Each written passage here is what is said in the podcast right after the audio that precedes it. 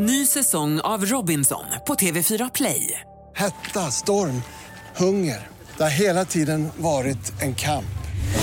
Nu är det blod och tårar. Fan händer just nu. Det. är Detta är inte okej. Robinson 2024, nu fucking kör vi! Streama söndag på TV4 Play.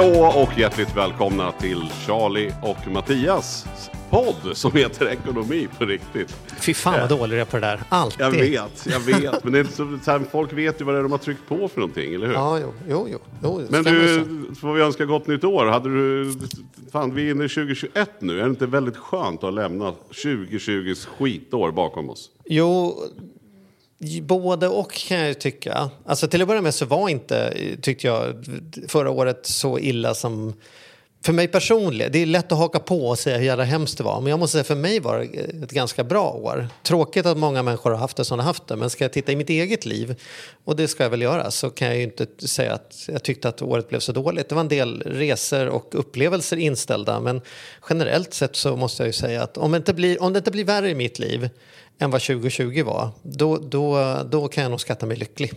Kan jag väl säga.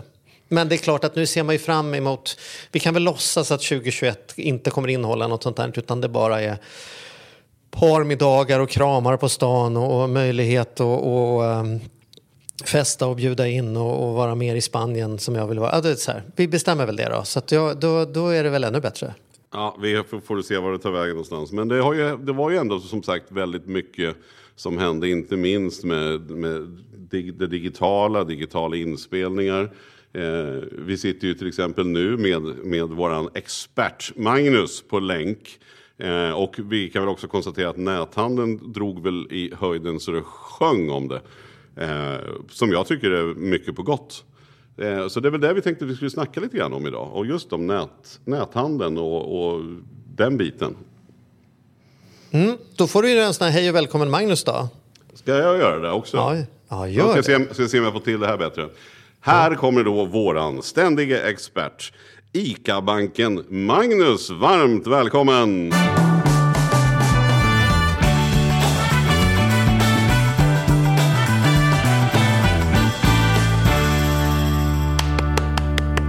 Och tack så mycket. Vad jag har saknat er grabbar. Ja men det var ju ett tag sedan nu. Ja, jag vet inte vad som hände. Det var den här pandemin som eh, to- gjorde, skapade ett avstånd mellan oss kan jag väl säga. Men Ja. har, har ditt liv blivit mycket annorlunda? Liksom, det var, blev 2020 mycket annorlunda än vad du hade tänkt? Är det, är är det, eh, märker man som privatekonomisk expert, en ty, är det liksom, blir ditt arbete så mycket annorlunda eller sitter du fortfarande och skriver inlägg och artiklar och grejer? Liksom? Ja, jo men det har blivit lite annorlunda. Det, och, och det är väl kanske av flera skäl, men eh, tittar man framförallt så ökade ju den ekonomiska rapporteringen eh, ganska kraftigt i början på året. Eh, det vart ju någon form av ska vi säga, rädsla för privatekonomin eller att det skulle få liksom, jättestora konsekvenser. Så ehm, nej men visst vart det jättemycket jobb i början och eh, vi var ju ganska tidiga på min arbetsplats och, och stänga ner så eh, jag har ju suttit hemma sen, eh, sen mars som många andra givetvis. Så, eh, men nu, nu tycker jag det har lugnat sig lite här framåt när andra vågen har slagit till och, och effekterna. Jag tror att vi är lite mer förberedda överlag och kanske inte riktigt... Det är inte lika, eh, lika mycket så här vargen kommer, vargen kommer. Eh, Utan nu är vi lite lugnare den här gången. Jo, men framförallt så har vi ju märkt att den här, det var som du sa också, att, att vi inte har setts på ett tag så är det ju så. För du var ju varje dag kan man ju säga på jobbet, även om du nu, för du bor ju utanför Gävle för de som inte har noterat det. Men du var ju Just också väldigt, du var ju på jobbet jämt så att det var ju som att vi alltid bara kunde ses. Det var ju mycket trevligt också just när vi sågs och poddade. Eh, så vart det ju alltid någon lunch eller någon fika kring det där och så. Så att, så att det har ju varit en stor skillnad. Eh, men tycker du att det har funkat att- göra det du behöver göra? Vad har varit svårast för dig då under året att, att det inte var på plats? Ja, men det, det har nog, själva arbetet i sig har nog funkat jättebra. Det har inte varit några konstigheter och det är väl lite så här när man... Eh, när, när mycket av det som, som ändå publiceras eller det som skapas publiceras ju digitalt eller i pappersform. Så av den anledningen så är det ju inte... Jag, får ställt in en del eh, kurser och utbildningar inom ekonomi som, som jag håller... Eh, eller ställt in, de har flyttats digitalt men det tog en stund innan innan omställningen kom. Men jag tycker att det har funkat. Det som kanske känns lite tråkigt och som är svårt, det är väl att sitta hemma och inte ha den sociala kontakten. Det tycker jag har varit jobbigt. Mm. Men, men, men kommer du, ja men vad härligt. Men, men kommer du att, när, när det här eländet med, alltså pandemin syftar jag på då såklart, är över, kommer du att jobba mer hemifrån ändå? Jo, men jag, jag tror nog det. Det känns som att så här, det, det, Ja, jag tycker att man får mycket gjort hemma också. Nu menar jag inte att man, att man skippar arbetet och gör andra saker, utan just att man slipper de här ledtiderna. Det är mycket, för mig är det ju väldigt mycket transporttid till Stockholm. Eh, även om det är arbetstid så är det ändå en del slack. Det ska cyklas till tåget och det ska tas och den här tiden upplever jag att man kan nyttja mer effektivt. Och på samma sätt som, som jag, eh, verkligen säger, träningen har ju varit, eh, har, har ju fått ett uppsving. Även om jag tränar mycket, mycket tidigare så har man ändå kunnat planera på ett bättre sätt nu. Man kan, så här, ska, jag ta sextåget på morgonen så häver jag mig inte upp fyra för att springa utan då blir det ju lunchlöpning. Nu kan man ju anpassa normala arbetstider så att man ändå hinner att springa och sådär. Så jag tycker, eh, vänder man på det så har det väl fått med sig ganska mycket bra också.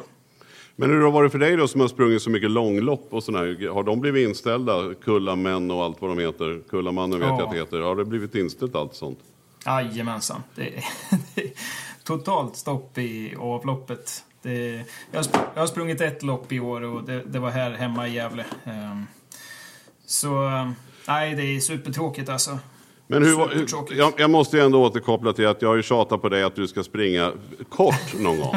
alltså, vi vet att du kan springa långt, men frågan är om du kan springa kort. Och då har jag, har jag ju utmanat dig och frågat om du kan springa 400 meter, det vill säga ett varv under en minut. Eh, Ja. Har du gjort det? Nej, Mattias, jag... eh, Men vad fan, det Du här... skickade till och med innan och jag tänkte säga nu ska, nu ska jag överraska. Men vet du vad? Det, det positiva i det här är att jag har skaffat mig ett löpband som jag har ställt ut i garaget i, i dessa coronatider. Så eh, jag, jag lovar dig Mattias, tills nästa gång. Och det här är ju ett bra sätt för mig att få, se till att jag får vara med igen. Tills nästa gång ska jag springa 400 meter, allt vad jag kan på det där löpbandet. Ja. eller så tar du, med dig, tar du med dig Malin, din kära fru, och sen så åker ni bort till Gävle arenan där och så springer du på riktigt ett varv. Jag menar, kan man springa Kullamannen så kan man väl ta en cykel och åka bort till cy- cykla en, vad kan det vara, fyra kilometer och sen... Ja, Och så Eller kan hur? du få den filmat också. Ja det är sant. Det, det ska, det, nu lovar jag dig Mattias, du ska få en filmad... En filmad 400 meters, lovar du det? Ja, Ja, det kommer. Bra. kanonbra. Hur har ni eh, fixat corona då? Jag tror du ska säga hur vi fixar 400 meter.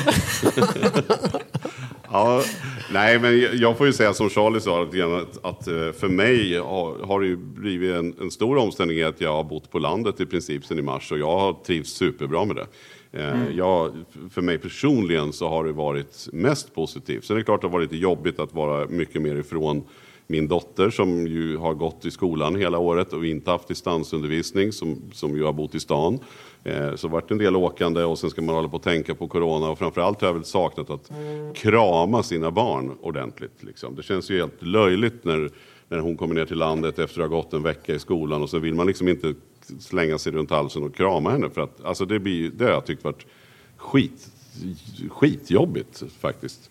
Eh, Ja. Just den här närheten, eh, att man ska hålla på och tänka när det kommer till ens egen familj. Men, men bortsett från det så har tycker jag att det har varit otroligt mycket positivt eh, med digitala möten och alla bostadsrättsföreningsmöten som man har suttit i som kanske har tagit två timmar tidigare går ju att raka av på en timme och man får ändå mer gjort liksom. Så att för mig har det ändå passat jättebra. Ja. Och det, det är ju så mysigt Mattias, för du, du har ju alltid i min värld, ända sedan jag kollade på dig på TV så har jag tänkt sådär, det där, det där är ju världens godaste man. Han, han har en brummig röst och han har, har en, liksom en, en bra kramig kroppshydda. Och nu, det bekräftar ju bara att, att kramar, det är ju du. Du är ju Ja, du är världens största teddybjörn, höll jag på att säga. Världens största teddybjörn. Jag vet inte om jag ska ta den hur jag ska ta den, men okej. Nej, men det är du ska få en kram snart, Magnus. När det, är, när, vi, när det blir ordning på det här så lovar jag att jag ska krama på dig ordentligt. Ja, det är bra. Nej, men du är ju världens största teddybjörn. Ja, 400 meter målet.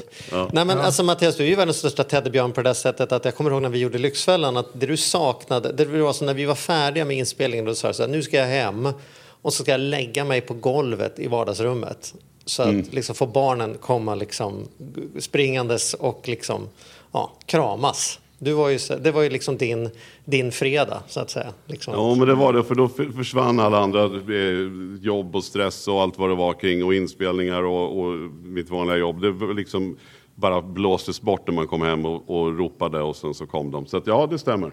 Jag är en, liten, jag är en, kraming, en kramig kille. Det är bra. Men, eh, nu, men nu ska vi prata e-handel. Yes! Det, det har ju hänt enormt mycket eh, under det här. Eh, Liksom, vi har ju fått bekräftat att vi kommer ha en gäst här i nästa vecka som är, har varit i, eller om ett par veckor som har varit i detaljhandeln som jag förpratade lite med som sa att det har ju liksom, de fick ju sadla om väldigt, väldigt fort eh, där i mars. Att nu måste vi lägga kraften på det digitala så vi kan liksom fortsätta sälja våra varor. Eh, Köpcentrum liksom, i princip har stängt ner, man kan inte kunna gå till butiker och sådär. Och e-handeln har ju liksom under många år ändå ökat, men nu får man säga att den har slagit alla rekord. Jag tyckte det var häftigt under julhandeln när, när man liksom, det var väl i Älvsjömässan va, när, när, när något Postnord eller vilka det var som körde sån drive-through och hämtade sina paket. Just det. Eh, vad, vad, är din, vad är dina tankar kring det Magnus? Nej, men det, är ju, det är ju en fantastisk utveckling och jag tror att här, det, här, det här kanske hade kommit men eh, långt senare. Den här pandemin har ju ökat, snabbat på det här och det är intressant. Jag plockar fram som vanligt lite statistik inför, inför det här mötet men som bekräftar det här också. Men det man kan se, Postnord bland annat be- bekräftar ju att, att redan under andra kvartalet så ökar ju e-handeln med 49 procent. Oj, Och det oj, är oj. ju det, alltså det är ju jättesiffror om man tittar på vilka volymer det redan var från början. Tittar man på, på dagligvaruhandeln så har den ökat 115 procent under samma tid. Eh, så, så jag menar, och, men jag tror så här att Tittar man lite nyktert på det här och kanske tar bort de här stora, vi har haft Black Friday, vi har haft nu eh, julhandeln, så, så ser man ju ändå i grund och botten en, en, liksom en beteendeförändring som verkligen har skett. Och kanske inte nödvändigtvis bland, bland alla unga utan att det här faktiskt har, har eh, liksom hjälpt till att skifta för den äldre generationen att bli mer digitala. Eh, sam, samma undersökning visar där med Postnord eh, att i ålderskategorin 65 till 79 så har det ökat som mest när det kommer till e-handel. Och, och, och tittar man på det här som kanske stärker som sagt att det är snarare en beteendeförändring är att det är apoteksprodukter, medicin, dagligvaror, givetvis sånt som, som man kanske gick och handlade förut. Men där vi ändå har skiftat och, och liksom puffat över de här eh, konsumenterna faktiskt handla digitalt. Så nu är det hela 25 procent som uppger att man, eh, att man handlar eh, de här produkterna men även mat på nätet jämfört med 3 procent tidigare. Så Det är otroligt.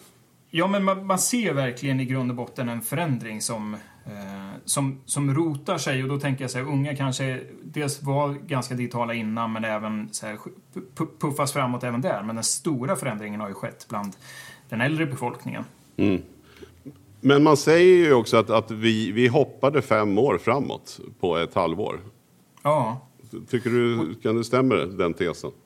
Ja men verkligen, verkligen. Och, och det som jag tycker är intressant är att det här drar ju med sig så många andra saker eh, än bara eh, liksom själva e-handeln. Tittar vi på, på um, betalningar exempelvis, fortfarande om man tittar, återigen den här äldre generationen så ser man ju att de föredrar ju fakturabetalningar. Så man är ju inte riktigt där än att man tycker att det är supersexigt att lämna ut eh, sina kortuppgifter. Så där finns det en förtroende, liksom en förtroendefråga från bank och kortutgivare att verkligen liksom säkra, och givetvis e-handlarna, och berätta att det här är säkra betalningar. Men i, i liksom, som fördel där så har ju Swish verkligen hjälpt till för den äldre generationen. För det kanske man hade sedan tidigare, man vet att det funkar eh, och man litar på den funktionen. Så bara där tror jag också att vi har tagit kliv framåt. Men utöver det så, så är det ju också, om man tänker där det drar med sig, är ju- är ju så här last mile brukar man ju prata om. Fr- från eh, liksom transporterna hela vägen hem till dörren. Eh, det är många äldre som, som verkligen eh, vill ha ett, eh, inte bara äldre, men som är villiga att betala för transport hem till dörren. Hela 73 procent har faktiskt lagt till pengar för att få paketet hem. Så det här drar ju också med sig en massiv förändring i exempelvis transportbranschen och eh, som vi var inne på betalningsbranschen. Så det, det är liksom inte bara handeln som, som gynnas av det här utan fem år framåt och det här kommer spida på många branscher, det är jag helt övertygad om. Finns det någon nackdel då? Kan man tänka, för att om, om man har en äldre befolkning som har gått från 3% till 25% då brukar det ju inte vara långt efter som det, bedrägerierna ökar eller försöken mm. att liksom fake-produkter och, och tjänster och, och liksom allt som pågår. Borde man vara mer orolig på nätet nu än, än för ett år sedan? Liksom, eller är det, vad, vad säger du? Nej, men det tycker jag absolut. Eh, och inte bara det. Jag tycker man ser, nu, nu har vi lite annan kultur här, men det rapporteras så mycket i exempelvis USA där man, där man lämnar paket på dörrar, att det åker, liksom, det åker ligor runt och, och knycker paketen som står på dörren när man har fått hemleverans om man inte har varit hemma.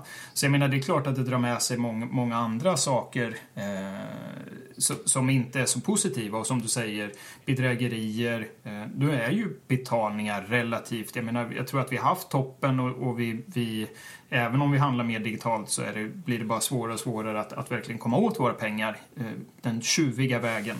Men det är klart att eh, här kommer, man ju, här kommer ju skurkarna att se att det finns potential att, att, att lägga mer krut och, och tid och pengar på att faktiskt um, sno våra slantar, även digitalt. Då. Så visst är det så. Men det kanske också, så här, egentligen så har man väl ett ganska bra skyddsnät via sin bank eller sina, eh, det kortföretag man har eller sådär. Att de, de kan gå i god, eller att man får tillbaka pengarna. Men det kan ju vara en jävla massa meck som, som blir att man får liksom lägga ner kort eller förnya eller man kanske blir kapad med identiteter och allt möjligt ju. Ja men visst är det så. Och det är väl, det, jag menar, så är det ju med det mesta. Är det någon som har krockat med bilen någon gång så vet man att det, det bilen är ju en pryl, det är ju allt som det drar med sig. Man ska leta rätt på en ny bil, man ska kontakta plåtverkstäder och få offerter. Och, alltså det drar ju med sig administration. Det är ju inte så kanske att, att livet går, går under för att någon stal en, en, eh, nätbetalning på 115 spänn, även om det är tråkigt. Men det kanske, som du säger, det, det drar med sig att de får ens identitet och massa andra stökiga saker som gör att man hamnar i karantän och inte kan få, få loss eh, ja, men e-legitimationer och sånt där. Just det, men, men däremot så, så det, det, man då kan väl göra också är väl att gå tillbaka till det här gamla klassiska checkhäftet. Eh, inte just till den, men det här vad heter det, noteringshäftet. Men att man i alla fall liksom har, går in löpande och tittar på sitt konto och att man verkligen kan identifiera alla betalningar som är gjorda. Att man kanske börjar att verkligen kolla på kontot eh, löpande helt enkelt. För att se att det inte är 70 spänn dit eller 115 spänn som du sa. Tycker jag absolut. Det är ju superbra. Och det är ju inte så här, jag rekommenderar ju alltid att man ska logga in kanske för att kika det, det, är lätt att göra de här spontanköpen och så tänker man inte mer på det. Men, men då kan du använda det här tricket vi hade redan i Lyxfällan. Att du kan ta också ännu bättre tips. Att du fryser in ditt kreditkort i ett isblock. Så måste du vänta tre timmar innan det tinar innan du ens kommer åt det. det. Hade ni det? Ja, jo, jo, det hade vi. Vi stoppar i en liten burk och sen är det också viktigt att man lägger lite mynt i så botten man inte, på den här burken. Kan mikra. Ja, alltså att, så man inte kan mikra fram kortet liksom. För då sprakar det ju. Så då måste man vänta tills det tinar regel, regelrätta vägen. Ja, men så bra. Man fryser kontot så att säga. Ja, det, verkligen. Bokstavligen. Ja.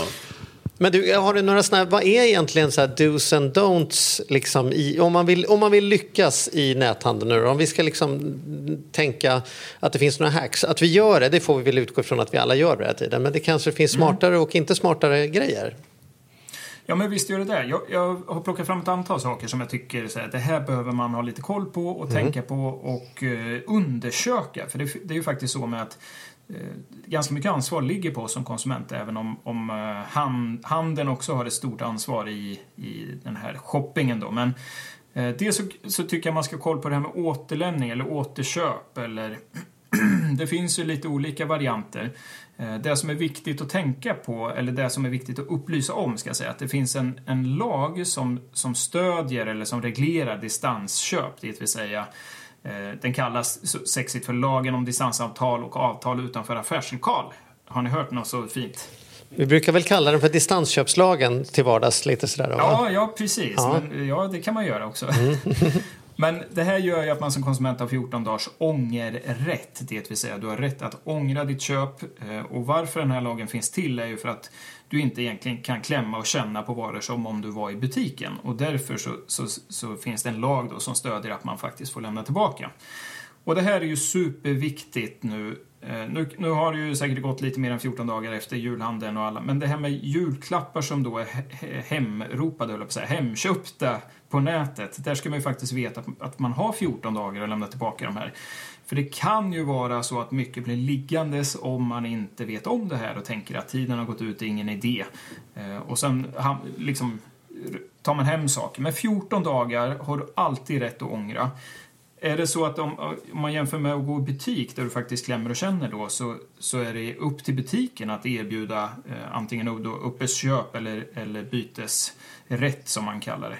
Så det är inte ens säkert i en butik att du har rätt att lämna tillbaka eller eh, köpa någon vara för motsvarande peng. Och ångerrätt betyder att då har jag rätt att ångra mig. Jag behöver inte bevisa att det var något fel på varan. Jag behöver inte ha någon, motivation, någon motivering. Jag behöver inte tacka ja till att få det som något till godo. Utan, så, utan jag kan bara säga så här, "Nej, jag har ändrat mig. Jag vill inte ha det. Det behöver ingen ytterligare motivation. För det kan ju vara jag tror många blandar ihop vad som är reklamation och vad som är ånger och alltså så här, vad, Ja, vad det egentligen är för precis. skillnad. Liksom. Och det, det där tycker jag är bra, för om vi, om vi kliver in på det här med reklamation. För du, precis som du säger Charlie, du har rätt att ångra ditt köp. Du, det finns inga krav på dig, utan du får hem varan och så tänker du så här, nej det var inte alls som den såg ut på bilden, eller den här, nej det var inte alls rätt färg, eller Och nu ska jag fråga bara så att jag förstår, så att, för det här vet jag faktiskt inte. När ifrån räknas de 14 dagarna? Ja, superbra. Det är från, från det att varan har kommit eh, konsumenten. Eh, kommit hem till konsumenten. Så det är inte från det att, att, eh, att den skickas från det här företaget. Utan från det att du har hämtat ut paketet så är det 14 dagar. Okej. Det är väl bra att du informerar din svärfar om, Charlie. Var det inte du som berättade att din svärfar aldrig har tagit emot en julklapp utan att byta den? Han byter dem alltid. Alltid. Superbra. Men, men på tal då om, om reklamation också, för då är det ju så att reklamationsrätten eh, ger dig ju egentligen tre år på dig att, att reklamera en vara som, eh, som går sönder eller inte håller måttet vad man förväntar sig.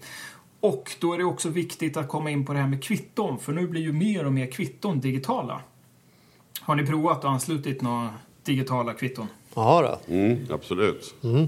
Yes. Eh, fler och fler blir digitala. Det är ju superbra för då bleknar de ju inte och de vi liksom kommer ofta åt dem. Vi stoppar dem inte i byrålådan och så hittar vi inte dem mer. Utan, eh, men med det här med digitala kvitton och ångerrätt då kan det vara bra att, att veta att tre år har man på sig att, att ångra, eller inte ångra, att reklamera sin vara. Eh, Så det tycker jag också man ska ta med sig. Det gäller ju oavsett om man köpt den i, i butik eller om du, om du köper den online. Då. Eh, men kopplat då till de här digitala kvittona. Så är superbra, kan du få ett digitalt kvitto så tycker jag man ska köra på det. Och samma sak där att det är ju, idag kommer ju kvitton i alla dess former. Det är ju inte så att man behöver få dem till eh, någon, någon digital brevlåda som Kivra eller något. Utan ibland får du ju ett kvitto i, i mejlen som, som är kvitto på köpet från butiken. Eh, Så, så jag tycker så här, gör en liten, eh, en liten i, mapp i inkorgen där man faktiskt stoppar alla kvitton så man har lite koll på dem där. Så det inte blir som i byrålådan. Och visst är det väl så att ska man vara riktigt noga så behöver man bara kunna bevisa att man har köpt varan i butik. Så egentligen kan jag plocka fram kort, alltså kortdragningslistan och säga här syns det tydligt att jag var på Clas Ohlson och betalade 199 kronor den, den 22 december. Så kvittot är ju det enklaste sättet att bevisa att det är här jag har köpt den. Men betallistan gäller också liksom. Ja, ja precis. Jag skulle, jag skulle nog rekommendera eh, kvittot för det, det, blir, det blir ju någon form av bevisbörda att, att de där 199 kronorna är exakt den här varan och inte något annat jag köpt på Clas Ohlson exempelvis. Så den, den, det är klart att den blir lite stökigare. Ja, och sen men tänker jag också så här att det, det för jag har varit med om också själv, att det är mycket mäckigare att få ut, det är en sak om det har skett sista året, men jag tror att det är svårare för bankerna att få ut ett, ett, ett kontoutdrag som är två och ett halvt år sedan. Eh, det kanske man ska fråga Magnus som faktiskt jobbar på bank, men jag upplever att, att ett år är inget problem, men är det mer så är det mycket svårare.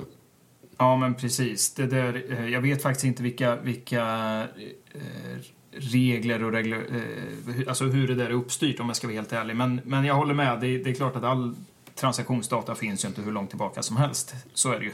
Nej, men sen har vi väl också det gamla hedliga att, att när du fortfarande får kvitton, papper, alla kan ju fortfarande inte erbjuda digitala kvitton, så jag fotar alla kvitton där det är saker av värde i alla fall. Mm. Det är klart att jag inte sparar om jag har varit på, på ICA och handlat handla lite mjölk eller om jag har köpt några strumpor någonstans. Men alla, alla produkter jag köper som är lite mer värda, de fotar jag bara. Fotar av kvittot och, och stoppar i en liten mapp på datorn. Ja, supersmart. supersmart. Men det här- Visst, visste ni att man skriver ut 1,7 miljarder kvitton varje år här i Sverige? Ja, det är helt sjukt. På, på ett 60 papper 000 som dessutom inte går att läsa efter tre timmar. Det är 60 000 träd som vi kommer spara om, om vi skulle bli helt digitala. Nu har vi förvisso just gått om just träd i Sverige, men det, det är ändå en god insats för alla orienterare där ute som behöver någon skog att springa i. Men, men eh, alltså det här är ju min vanligaste... ehm, när jag förlorar pengar på nätet och, och ärligt talat oss emellan min upplevelse blir lurad då är det ju inte att någon har liksom skimmat mitt kort eller stulit min identitet utan det är ju oftast att jag köper en vara som kommer hem och sen är den inte i närheten av det jag trodde den skulle vara. Det ser inte ut på långa vägar de här skorna som de var som bilden på som jag klickade på.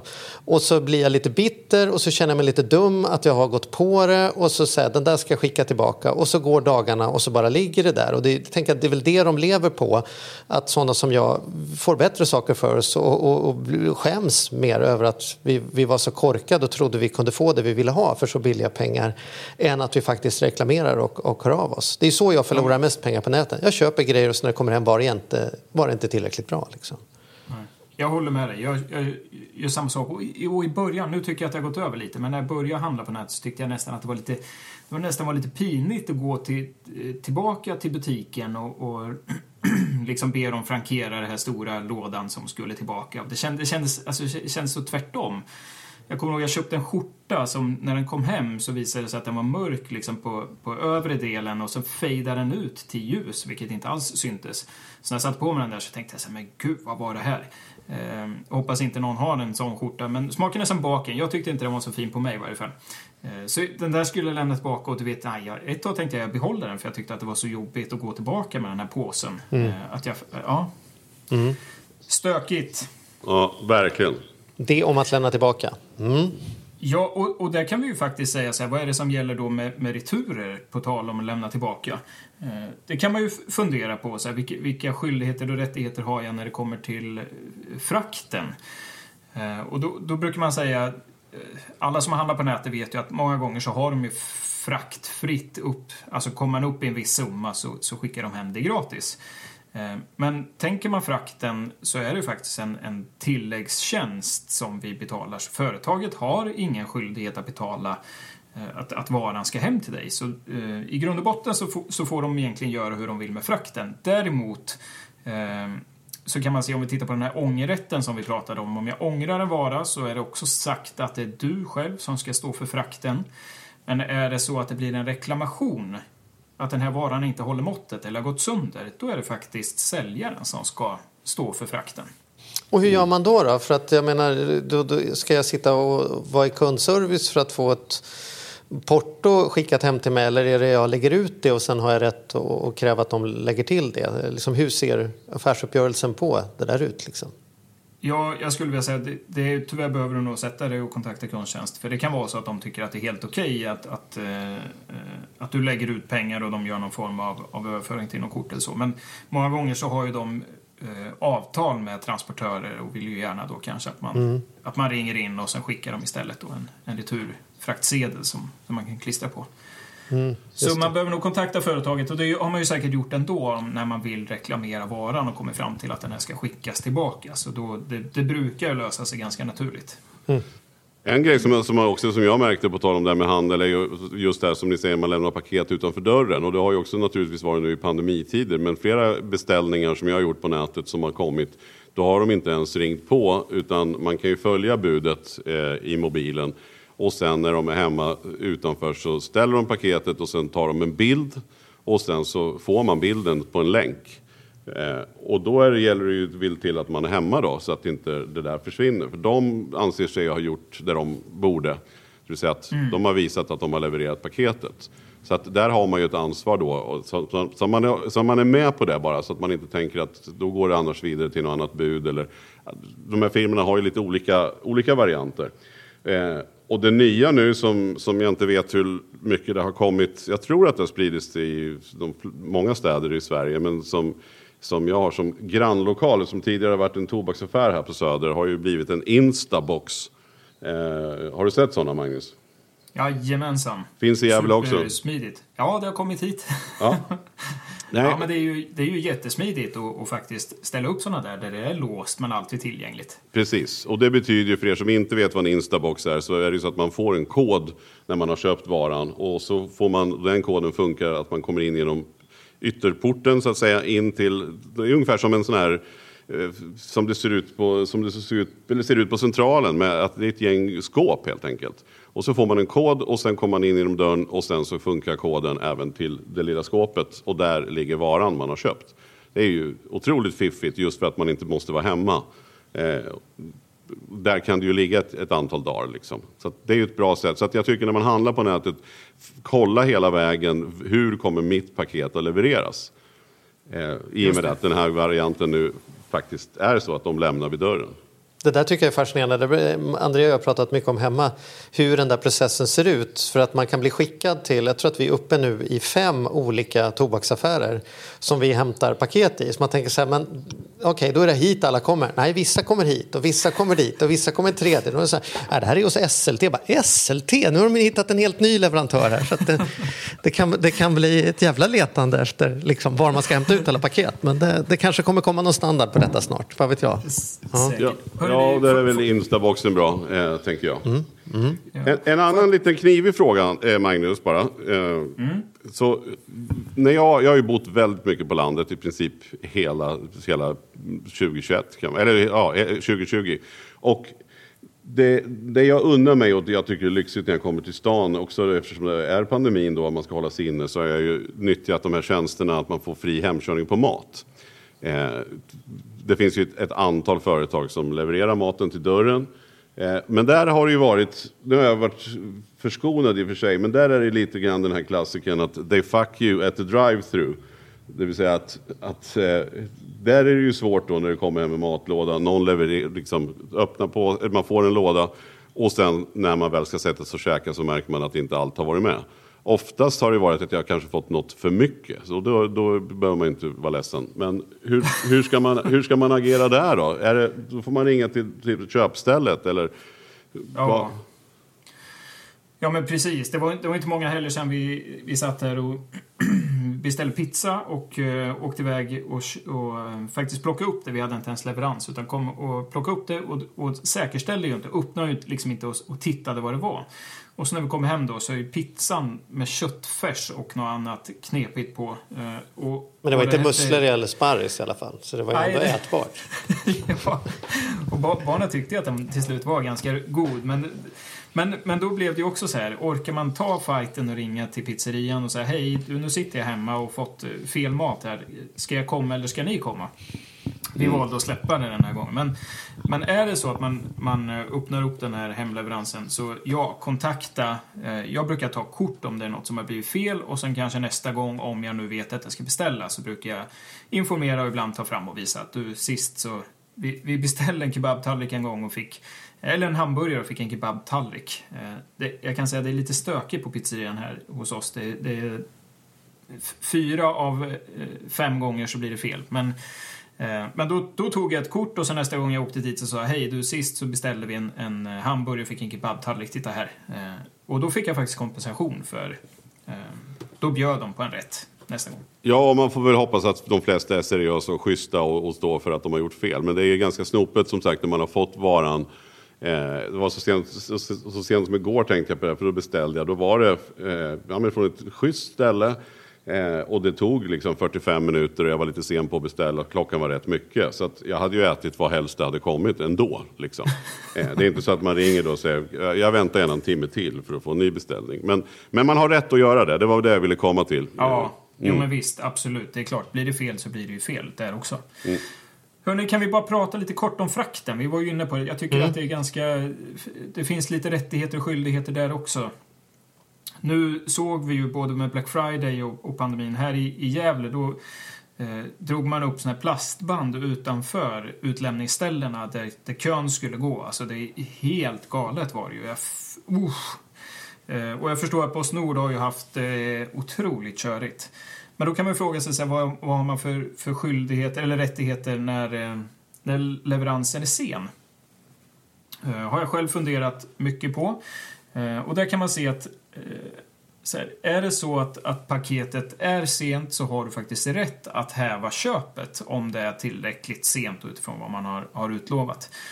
Eh, Man kan också, eh, eller det man också har rätt att göra är faktiskt att vänta med betalningen tills man har fått varan. Nu är ju problemet många gånger att vi betalar ju i förväg. Eller hur? När vi klickar hem det så, så betalar vi ju och så förväntar vi oss att Ja, där har jag bytt varan. strategi och kör allt mer på att jag vill se grejerna innan jag betalar. För jag blir också då motiverad att returnera eller liksom reklamera eller sådana saker när, när jag sitter där och faktiskt ska betala. Har jag betalat och det gått tre månader blir det så här skitsamma att skorna var fula. Då. Men det, liksom, jag har märkt att, att just skjuta betalningen tills jag sett varan faktiskt hjälper mig att vara lite mer på tårna kring det där. Jag, jag, tvärtom kanske mot dig Charlie, så är jag, jag är ju livrädd för det här att, att skjuta fram betalningar. Och, eh, och det nog, handlar nog mer om att, att det, det river ju hindret. Just det här att gå till, till, till byrålådan och ta fram kort och knappa in koden. Eh, det är lättare tror jag. Jag skulle ha lättare att klicka hem saker och, och sen att de skulle bli liggandes när jag väl får hem dem. Eh, Och det, det kan man ju se om man kopplar det till beteendeekonomi, att, att så fort vi skapar en relation till saker, eh, IKEA-effekten finns det ju något som heter att, att när du har skruvat ihop möbeln hemma så har du en större relation till än om du skulle beställa den, vilket gör att det är lite svårare att lämna tillbaka den. Så Ja, jag är ju rädd att, att, att åka på den där IKEA-effekten om jag Mm. får hem saker. Det finns också med IKEA-effekten då, det måste vi ändå adressera att har man skruvat ihop en möbel så blir den också väldigt mycket mer otymplig att returnera. Svårt att stoppa tillbaka i det här platta paketet. El- Eller det faktum att när man har skruvat ihop en avancerad byrå eh, med mycket lådor på Ikea så köper man aldrig mer någon.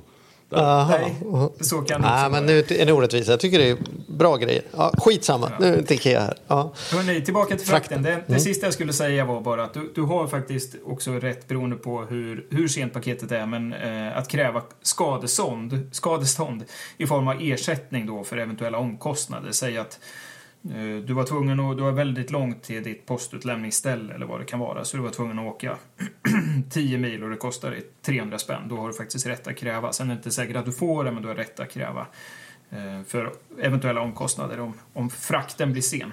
Ja, men det är Men det- intressant. Man kan inte bara göra så att jag beställde ett löpband och nu har jag gått och blivit tjock här i väntan på att det kommer så nu får ni betala min fettsugning. Det, det är liksom, Den, den är nog svår kanske att få igenom. Den är svår. Men man skulle kunna få ersättning för, för mil som du säger. Eller att det är omst- alltså, omständigheterna. Ja, men precis. Men, men, men generellt sett så får vi väl ändå slå, det låter ändå som vi ändå använder oss av eh, tjänsterna att vi, alltså, vad säger man, fem miljoner människor kan inte ha fel. Köp via nätet. Ja, men absolut. Visst är det så. Det är ju...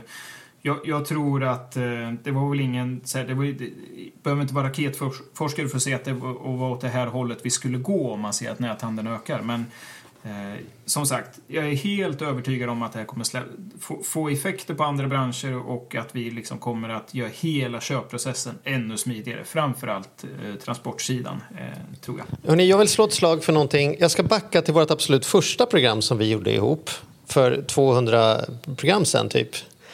Då kom, pratade vi om att pruta, kommer du ihåg det?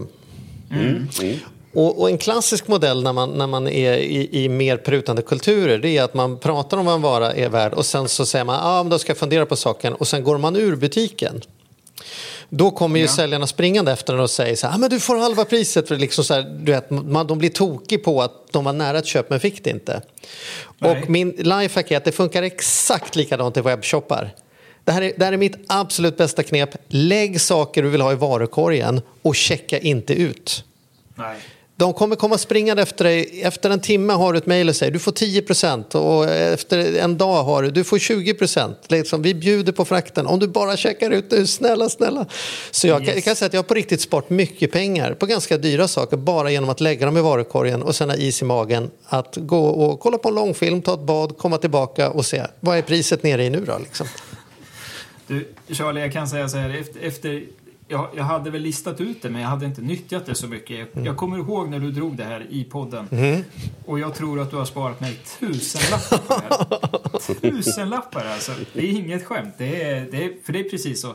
De följer ju köpprocessen och ser ju vart man backar. Eh, Och är det så att man eh, tillåter cookies och sånt där så har de ju koll på dig. Eh, Och framförallt då, har man deras nyhetsbrev eller något så Dels så, så ramlar ju ens produkter som man hade i korgen in i det här nyhetsbrevet och ligger som rabatterade produkter. Så nej, du har rätt. Har man ingen brådska så nyttja. Sen tror jag, i min erfarenhet också att det kan vara exakt tvärtom med resor. Där har jag förstått att det finns en modell att man, om man går in och söker på vad kostar den här flygbiljetten och sen går in och söker på samma resa från samma eh, liksom IP-adress en dag senare, då har den gått upp 100 kronor. Därför att det sänder signalen, det gäller att handla nu innan den går upp ännu mer. För man är så van att priserna på resor stiger. Så ibland kan det faktiskt vara värt att säga till frun, kan du ta fram mobilen och söka på samma resa? Ska vi se om, om du har samma pris, där det faktiskt skiljer från IP-adress till IP-adress, vilket pris man presenteras för. Så ibland på resor och hotell har jag förstått att det kan vara bra att plocka fram fruns mobil om man har kollat på sin dator när man ska in två dagar senare och säger, nej men vad 17, nu har det blivit 120 kronor dyrare här. Jo, men precis. Mm. Hörrni, vilket härligt ämne vi har pratat om. Ja, verkligen. Det här, det här kan man prata, det här kommer vi prata mer om. Eh, Det här är otroligt intressant. Och ni får gärna skicka in mail till oss på charlieochmattias.gmail.com och gärna berätta eh, lite erfarenheter, egna erfarenheter kring det vi har pratat om. Eh, det här är någonting som jag, vi verkligen kommer och, och löpande följa upp. Och både om det är någonting som ni känner något revolutionerande positivt eh, som, som pågår eller och även om ni har blivit blåsta så ska vi ta upp det också. Så att eh, vi hänger kvar där och då, då har vi en anledning att få se dig springa 400 meter Magnus och du kommer tillbaks då som den expert du är på e-handel. Ja. Hörni, helt fantastiskt att se er igen. Jag, ja, jag, jag säger det varje gång, men det, det är något speciellt med det. Så jag vet, inte. Ja, du är det, det kanske finns en anledning att ni kommer igenom i rutan. Ja, ja, du förstår. Podd funkar bra också. Ja, vi- Och bara era kramgoa ansikten och kroppar vill man ju omfamna. Smicker funkar alltid. Eh, Även om man förstår att det smicker funkar. Men det, det är ömsesidigt Magnus, det vet du. Ja, sköt om er. Ta hand om er allihopa. Tack Ses för om en idag. vecka, eller vi hörs om en vecka. Hej hej!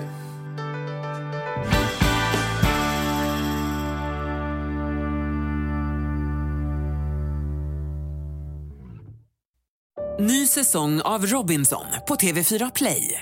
Hetta, storm, hunger. Det har hela tiden varit en kamp. Nu är det blod och tårar. Fan händer just nu. Det. är Detta är inte okej. Robinson 2024, nu fucking kör vi! Streama söndag på TV4 Play.